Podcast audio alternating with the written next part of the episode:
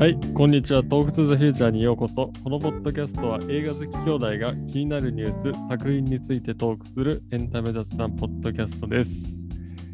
えー今日は、えーと、ちょっと間が空いてしまったんですけど、アカデミー賞のノミネートが発表されたのと、あとはベターコールソウルのシーズン6うんの、えー予告編、えーリリース日が発表されたのと、あとはスクリームの続編のニュースなどを中心にトークしていきたいと思います。はい、えー、とまずは、えーアカデミー賞のノミネートが発表されたニュースからいきたいと思います。はい。えー、っと、賞自体はいつなんだっけ？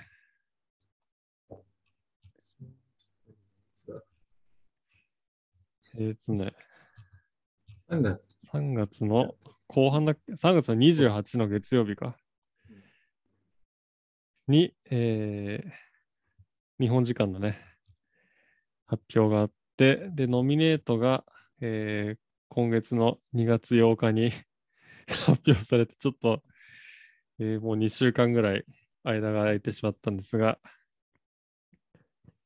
やっぱあれだよね。えーっと、まあ、まず作品賞からいくと、うんえーっと、ドライブ・マイ・カーがうん。ノミネートされたっていうのが、えー注目されていて、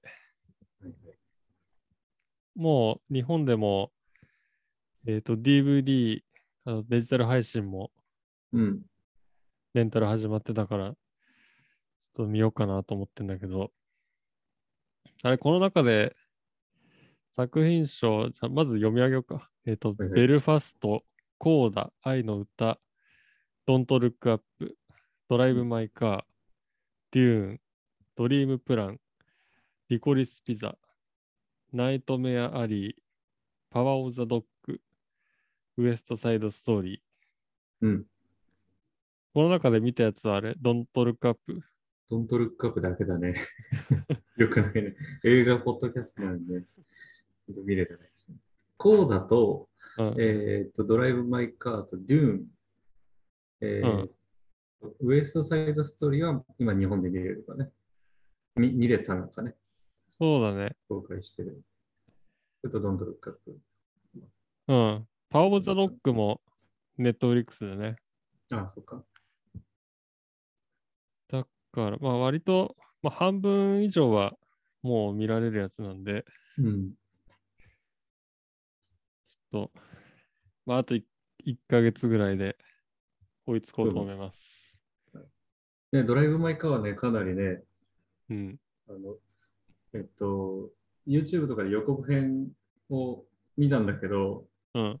あの、えっと、発表されてからすぐ予告編を見たんだけど、うんあの、まだその YouTube の、えっと、コメントに全然、そのすぐ、発表されてからすぐコメントしてる人いなくて、半年ぐらい前の、うん本当に映画当時予告が公開されて見た人がコメントしてて、はいはい。全然まだ、あの、そんな、そこまで知名度がない感じだったんで、うん。一般、一般には。そうみたいなと思ってます。えーっと、ナイトメア・アリーは、あれだよね。ギレルモ・デルトロ監督の。うんこれはまだ日本では公開されてないね。3月25公開だね。ちょうどアカデミー賞が開かれるあたりで、うんうん授賞式が。監督賞は、えっ、と、ケネス・ブラナー、あとは浜口監督うん、ポール・トーマス・アンダーソン、ジェーン・カンピョ、スティーブン・スピルバーグ。じゃあ、いつもこんなもんだったっけ、人数。なんか今年はあの、えっ、と、デューンのドゥニ・ビルヌーブ監督がノミネートされてないって、ちょっと一部、あの話題になってたけど、うんうんそうだよね。作品賞イコール監督賞ぐらいのね、年もあるもんね。うん。今年作品賞は結構多いよね。多いね。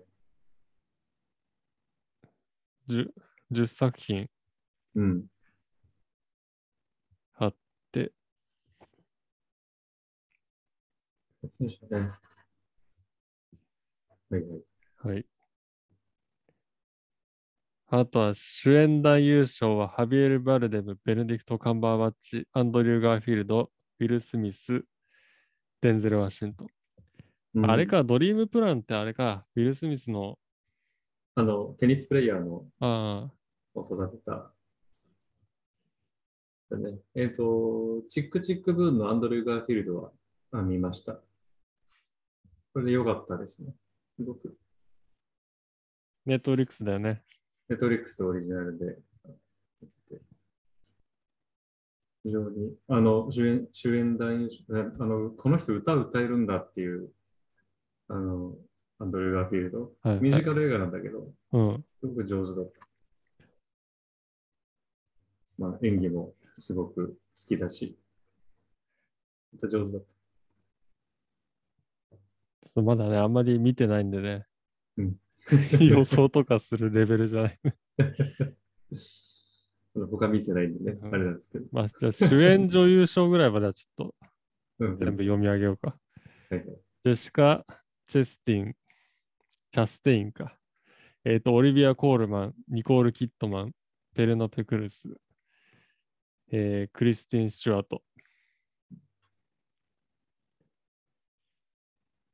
この辺の作品はちょっとあんまピンとこないね。いけないね。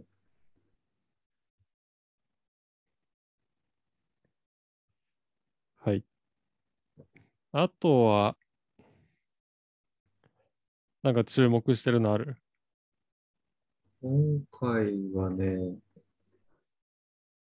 あここまドライブ、ドライブ前からやっうんぱ見そうだね。ておこうかなと思うね。うんうん。あと、なんか今年面白い人とかあるのかね。スパイダーマンは、えっ、と、視覚効果賞か。うん。一部門入ってるね。そうだね。作曲賞は、えっ、と、Don't Look Up Dune、ミラベル、パラレルマザーズ。これは知らないの？あとはパワーオブザドッグ。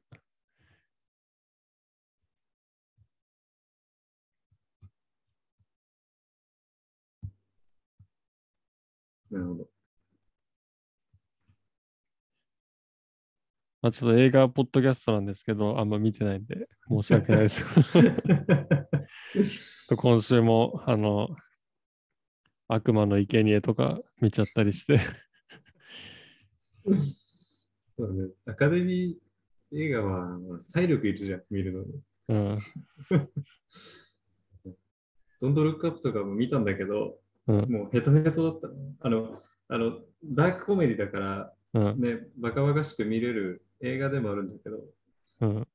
結構リアルな部分もやっぱ、ね、作品賞になる描いてたりしてて、その辺のなんかこう、特に印象的だったのは SNS のあり方とか、うん。ってこうなっちゃうねみたいな感じで面白おかしく書いてるんだけど、うん疲れるんだよね、あれの。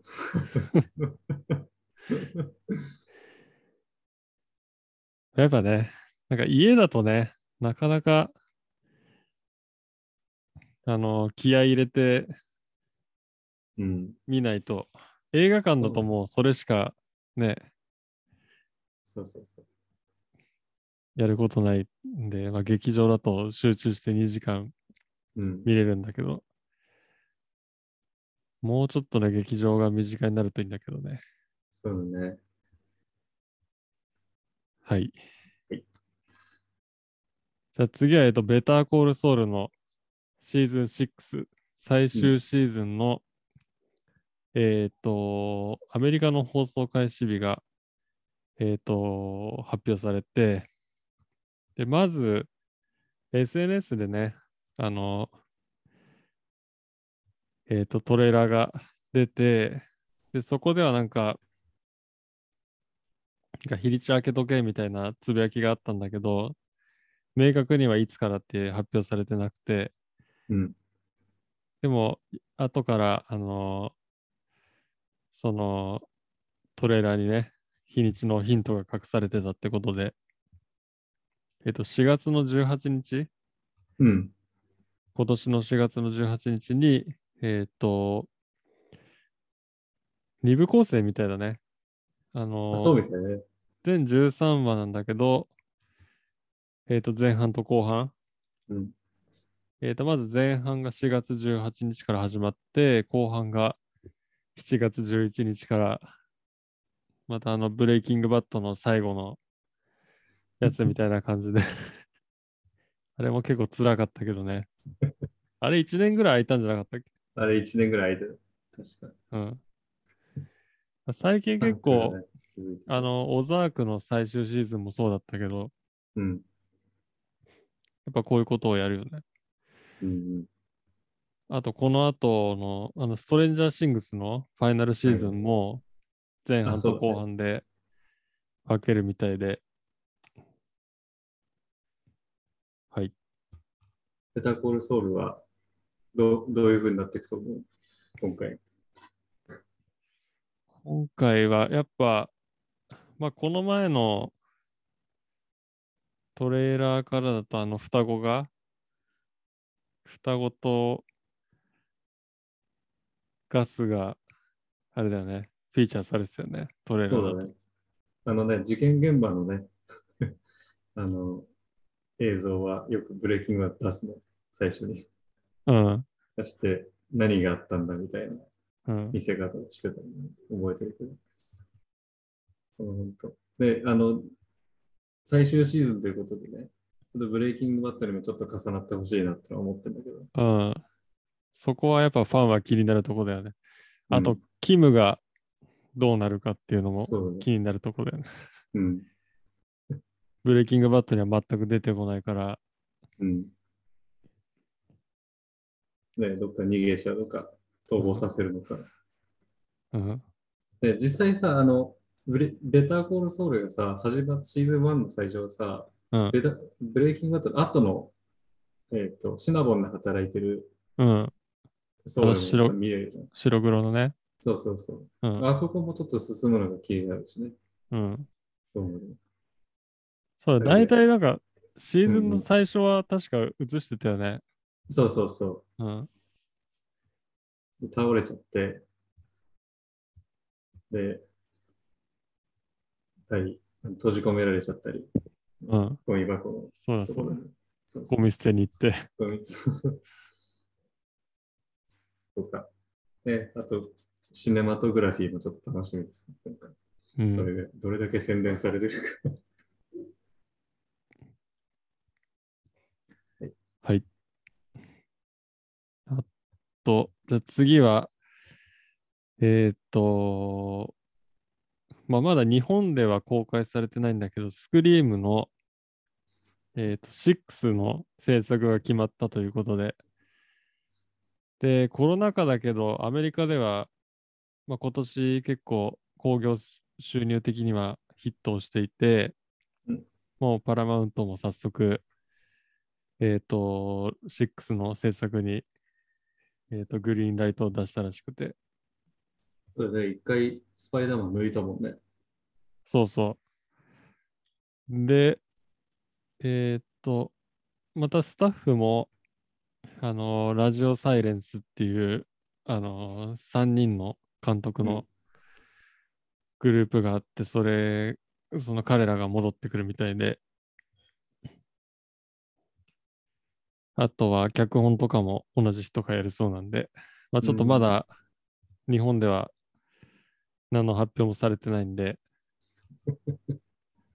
まあでもそろそろ発表されるんじゃないかなと思うけどね。はい。スクリーンちゃんと見てんの？スクリームは4までは見たね。まああの、もともとはあの、ウェス・クレイブン監督のナイル・ムガイの悪夢とか結構好きで、まあ彼の作品は結構ほぼ全部見たんだけど、うん。で、この5から監督をやってるラジオサイレンスの、えー、とスタッフたちは、えっ、と、VHS っていうあの、うん。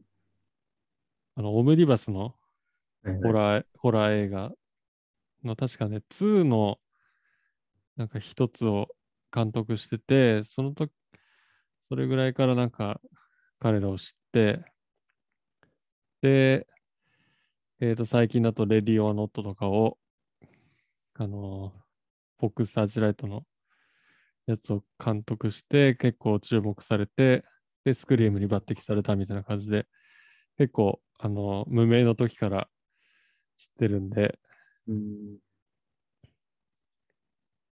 まあ、早く5も見たいんだけど、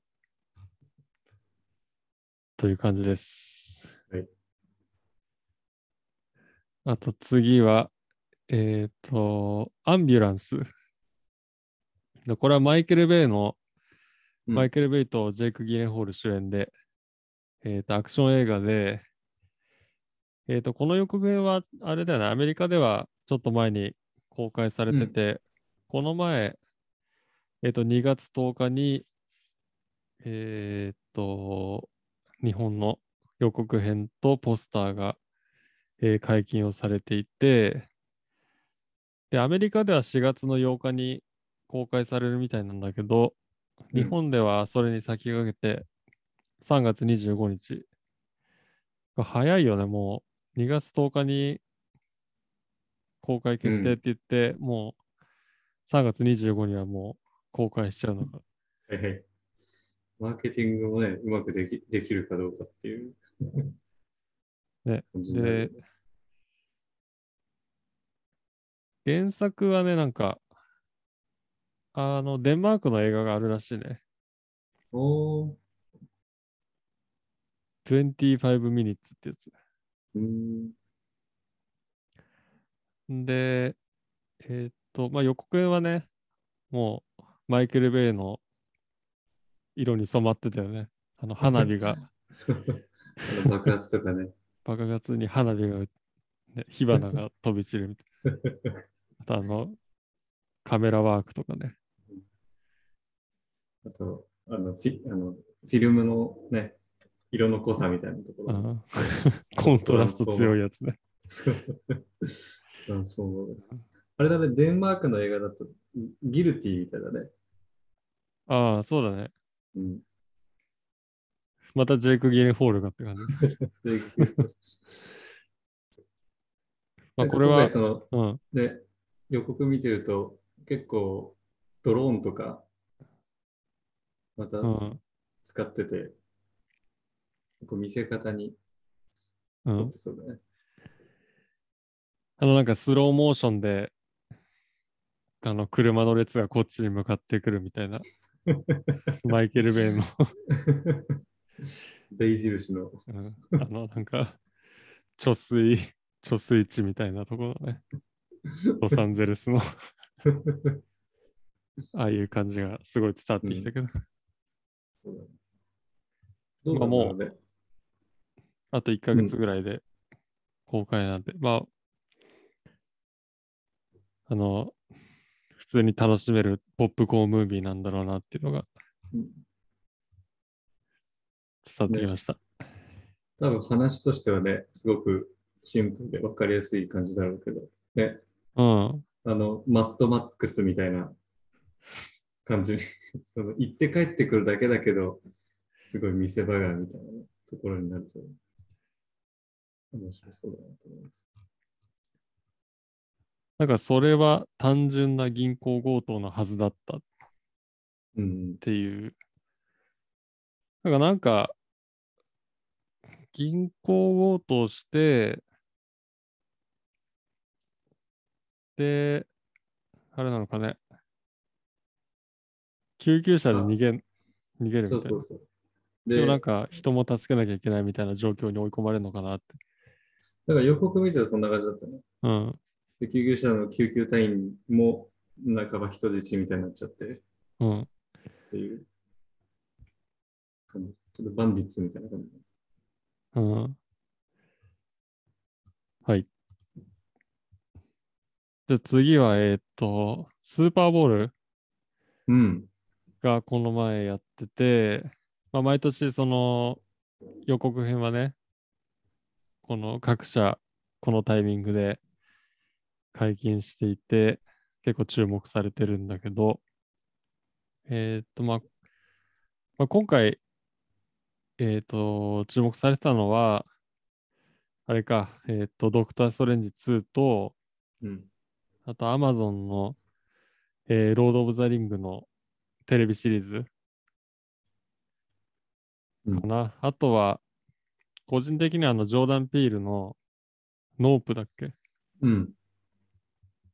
の予告編が公開されてて、えーまあ、まだ全然ストーリーとかは伝わってこなかったけど、すごい面白そうだなと思ったんだけど、うん。うん。ドクター・ストレンジはどう？もう、とんでもない予告で、今回は2つ目だっけ？二つ目の予告。うん。そうで、えっと、ノーウェイホームが公開、あ、日本で公開するちょっと前に、えっと、第一弾が予告公開になって、うん。で、えっと、でスカーレット・ウィッチにドクター・ストレンジが助けを求めに行くみたいな予告だったんだけど、1個目は。うん2つ目は、どちらかというと、えーそのマルチバースの扉が開かれてしまって、うん。その混沌とした世界の中で、えーストレンジがどう戦っていくかみたいな、どう収収集させるかみたいな予告になってたんだけど、うん。ある噂では、えーと、X メンシリーズの、えーとパトリック・スチュワート演じるチャールズ・エグゼビアうん。が出てるんじゃないかっていう噂と、まあ声はね、なんかそんな感じなんだよね。ああ、なんか、トレンドでその直後に X メンってそうそうそう。上がってて、とか、あと、えー噂、本当まことしやかにさやかれてるのは、トム・クルーズ版アイアンマンが出るんじゃないかとか、トム・クルーズは とか、ディープフェイクじゃなくて、とか、あと、ジョン・クラシンスキーがファンタスティック4の、うん。えーとミスター、えーミミスター・ファンタスティック、あの腕が伸びちゃうキャラクターをうん。演じ,、演じるんじゃないかとか、うん。えっと、まあ、いわゆるこのマルチバースっていう概念が出てきたことによって、いろんな世界線の、そうんの、マーブル、えっと、マーブル世界があって、えー今まで見てきたのは MCU で見てきたのは、えっと、ロバート・ダニー・ジュニアがアイアンマンやってるけど、うんまあ、X メンの世界もあって、うん。えっと、まあ、ソニー版スパイダーマンの世界もあってとか、そういう流れの中で、うん。えっ、と、その、トム・クルーズ版とか、うん。あとブルース・キャンベルが出るんじゃないかなっていう、あの、確かキャスティングされてるから、あ、されてんの？そう、どっかで出るんじゃないかなっていう。えー、じゃあ、アッシュとして出るんじゃ MCU じゃない。マーベルじゃない。そこがつながる。とかとか、かなり、あの、でもただ、マーベルの予告の出し方は本当に、あの、嘘ばっかついてるから、あこれで、これだけ出して、で、でもさらにいつも期待を超えてくる、あの、サプライズを用意してくれるので、かなり期待ですね。まあ、謎の、謎と狂気に満ちたマルチバースの扉が開かれるって書いてあるから、うん狂気に満ちたっていうのがね、X メンだとどことつながるんだろうね。だから、あの、一応、フューチャーパストでね、タイムスリップとかしてるから、うん。からあの辺か、もう全く別の、えっ、と、世界線のうん。人たちを使うのか、ちょっとわかんないんだけど、原作だと、この辺はなんかヒントになりそうなものあんの？原作だとどうだろうね。えっ、と、今、えっ、と、アイアンマンとか、うん。あとそのプロフェッサー X とか、えっ、と、が、あと、ネイマールっていう、えーと海底にいるアクアマンみたいなヒーローがいるんだけど、うん。あとファンタスティック4、あとミスターファンタスティックとかっていう、アベンジャーズじゃない、そのリーダー同士が集まったイルミナティっていう、うん。その首脳会議みたいなのがあって、うんそこの会議に、えーと、ドクター・ストレンジが言ってるような、えっ、ー、と、描写が予告の中であって、でドクター・ストレンジもそのイルミナティの一員なのね、コミックだと。うんうん、それが、あの、描かれるんじゃないかっていう話をされてうんで、公開が、えーと、5月4日ね。うん。これ世界最速なんですね。あ、そう。うん。スパイダーマンがだいぶ遅れた分、取り返してくれたなっていう。うん、今年は、そのマーベル系だと、この次には何が来る？今年はね、えっ、ー、と、マーベル系、今年でコミック作品意外と多くて、うん、えっ、とね、5月4日にやって、えー、と、モービウス、ちょっと、まあ、あのソニーだけど、が4月、うん、4月1日まずモービウスが来て、うん、で、ドクター・ストレンジが5月4日で、うんえー、その後、ソー、ラブサンダーが7月に来る。はいはい。で、11月にワカンダ・フォーエバー。はいはい。ブラックパンサー2来るね。うん。という流れですね。で、DC も今年多くて、うん。バットマンは3月に来るけど、うん。えっと、ブラックアダム、ドウェイン・ジョンソンが、あの、ヒーローをやるのが7月に来るのと、はいはい。あと、ザ・フラッシュは11月。うん、うん、で、アクアマン2は12月にやる予定で、うん。で、私が22年で楽しみにしているスパイダーマン、スパイダーバースアニメは10月に来るので、かなりマルチバース対策がたくさん来ます。私は、マーベル、DC ともに。なるほどね。はい。ね、一回ボーナスエピソードでマルチバースは整理しなきゃいけないと思ってます。あと、じゃあ次のニュースだと、まあ、さっきちょっと話したけど、ストレンジャーシングスのシーズン4の、えー、配信日が、えー、発表されて、えっ、ー、と、これがいつだっけな。えっ、ー、と、今回は、えっ、と、2部制になっていて、まず5月27日に前半が、え配信されて、7月1日に後半が配信されるっていうことで、あと今回そのシーズン4の配信日と同時に、シーズン5で、うん、えー、このシリーズが完結するっていうことも発表されて、うんうん、という感じですね。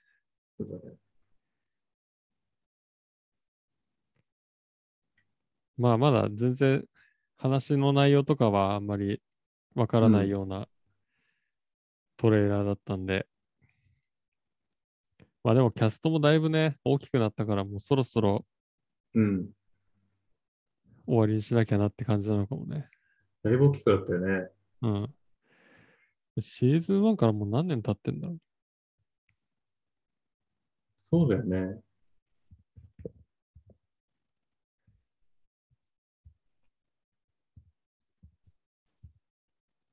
結構シーズン3は前回の好きだったんだよね。うん。あの、シーズン1、2からはちょっと大人になって、ね、青春、夏、あの、青春ものっていう側面もちょっと出てきて、あああいう感じ。で、キャッチコピーが、ひと夏の出来事は全てを変えるみたいな。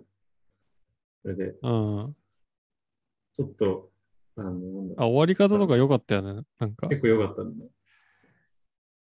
2016年が。2016年が最初？うん。いや。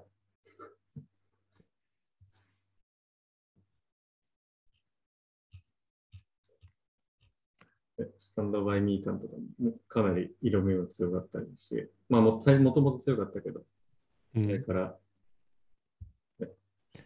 シーズン4は、えっ、と、き全9話で、えっ、と、前半が5話で、後半が4話。らしいね。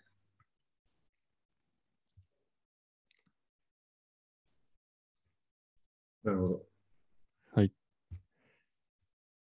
あとは、えっ、と、あれか。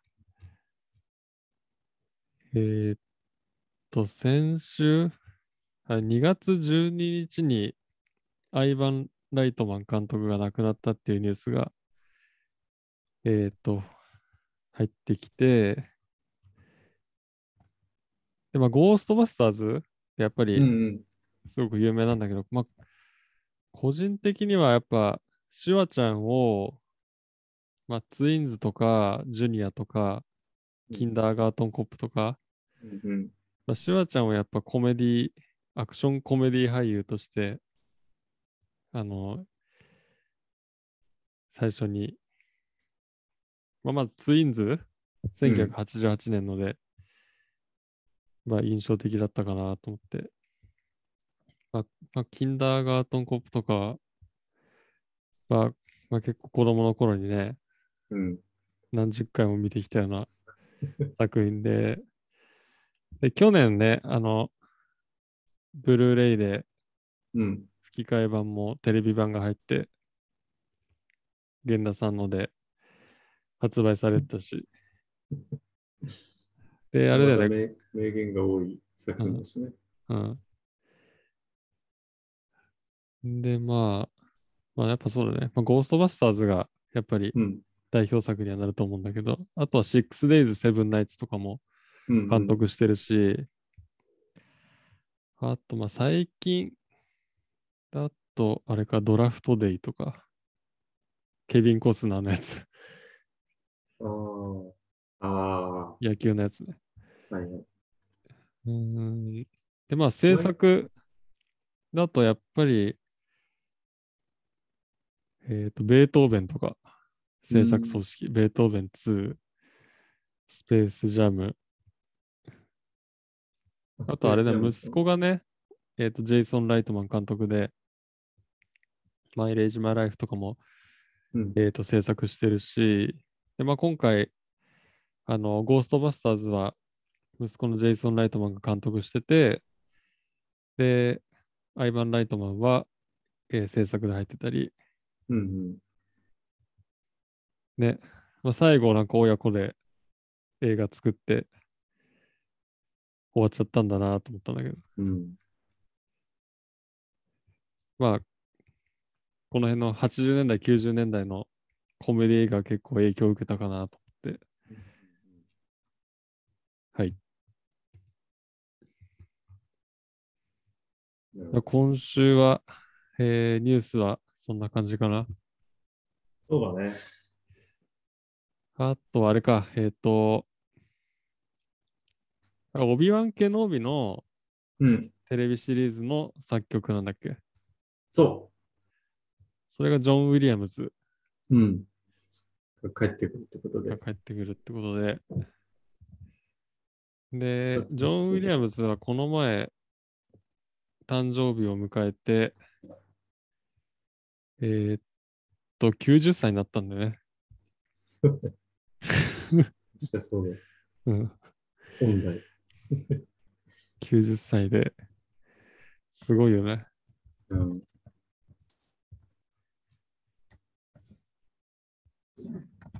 リドリドリー・スコットとか、クリント・イーストとか、すごいよね、みんな。本当だよね。うん、で、とオビワン・ケノービは、えっ、と、あれだっけ、エピソード3の後の話なんだっけ？そう、エピソード3の10年後の話っていうふうにはされてて、うん。えっと、5月25日から配信開始うん。になると。で、その5月4日、スター・ウォーズの日かと思ってたら、うん。えー5月25日なんだけど、これがどうやら77年のスター・ウォーズ1作目、うん。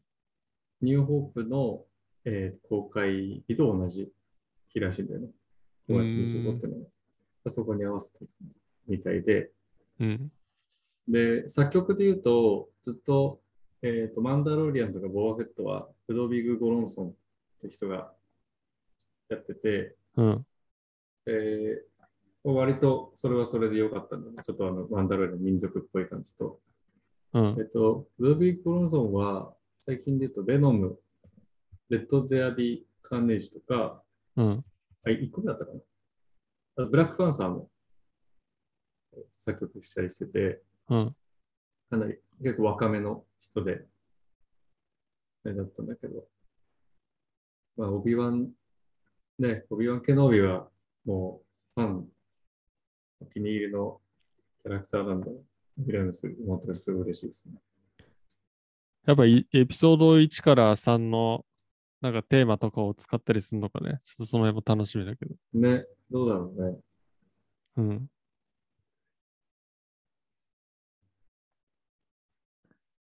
はい。じゃあ、今週はそんな感じで。うん。えーっと、ね、うん。ボーバフェットはね、見たんですよ、全部。ちょっとボーナスエピソードとしては、あの作りたいなと思ってるんだけど、うん。あのかなり賛否両論はあって、結構ファンになればなるほど、うん。えっ、と、ペース配分がちょっとおかしかったんじゃないかっていう話が 結構あって、うん。これが見見たかったボーバフェットなのかっていう声と、うん。あと、えっ、と、作品が終わって次の水曜日、うん。ボーバフェットロスを語る人は、そんなに私のツイッター界隈ではいなかった。という感じだったんで、ちょっといろいろ私のツッコミどころはたくさんあるんで、語りたいなと思ってます。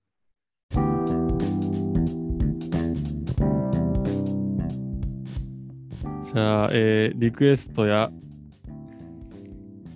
リクエストなどがありましたら、えー、Talk to the Future jp.gmail.com までお願いします。えー、Twitter、Instagram も更新しています。はい。他には、まあ、悪魔の生贄、えーレザーフェイスリターンズうん。は見たんだけど、まあ面白かったよ。面白いはい。えそれはあれなのリメイクなのえっ、とね、今回はね、えっ、と、第1作目の続編っていう感じだね。正当な続編なのえっと正当ではあると思うんだけど、あのちゃんとあのトビー・フーパーが作ったキャラクターの話で、で、あの、ハロウィンでもそうだったけど、あの、はえっ、と、1の時のキャラクターが出てくるみたいなのもあったりして、まあ、まあ、今回その悪魔の生贄シリーズで言うと、えっ、と、9作目なんだけど、まあ最近のあの、設定とかも、なんかインフルエンサーがなんか街に集まって、っていう設定とかも 最近のトレンドを取り入れてるなと思うし、その殺されてる、殺されていくとことかもなんかあのライブ配信 なんか手に携帯持っててそのままやられちゃうとか。あとはそのまあキャストはまあ知ってる人はいなかったんだけど、まあ、スタッフとしてはえっ、と脚本と制作にフェデ・アルバレスっていう人が入っててまあこの人はあの、ドント・ブリーズとかおの、えー、と脚本書いてたり、あと、資料の腹渡のあの2013年のリメイクとかもうんうん。脚本やってるし、まあ、最近のホラーを結構ヒットさせてる、うんうん、人なんで、ただ、ドントブリーズは監督やってるね。うん。あ、資料の腹渡も監督やってるね。うん。からの、で、長さも1時間20分ぐらいなんで、あの、まあ結構グロいんだけど、まあでも昨日日本で、えーっと、一昨日は日本で1位で、昨日はうん、2位だったから結構みんな見てるんだなと思って。で2月、まだ配信されて4日ぐらいだけど、うん。あ、そうん、今急上昇してる。んで、まあ、オリジナルのあのトビー・フーパー監督のやつ見たことなくても全然う。あのうん楽しめると思うんで。オリジナル、あえっ、と、その、悪魔の生贄2とかは結構あの、色が濃くて、あの、苦手な人もいると思うんだけど、まあそういう作品よりは、まあ最近の、あの、設定とかも馴染みやすくて、いいんじゃないかなと。まあ、おすすめするかって言われたら、まあ、ホラー映画としては、あれだけど、その、他のね、アカデミー賞とか、もう、今はそっちの方を見た方がいいかもしれないですけど、割と手軽に見れる。うん、何も考えたくない時に見るといいんじゃないかなと思いますね。まあ、笑いながら、まあ、ホラーっていうかコメディっていうか、うん。そういう作品なんで、はい。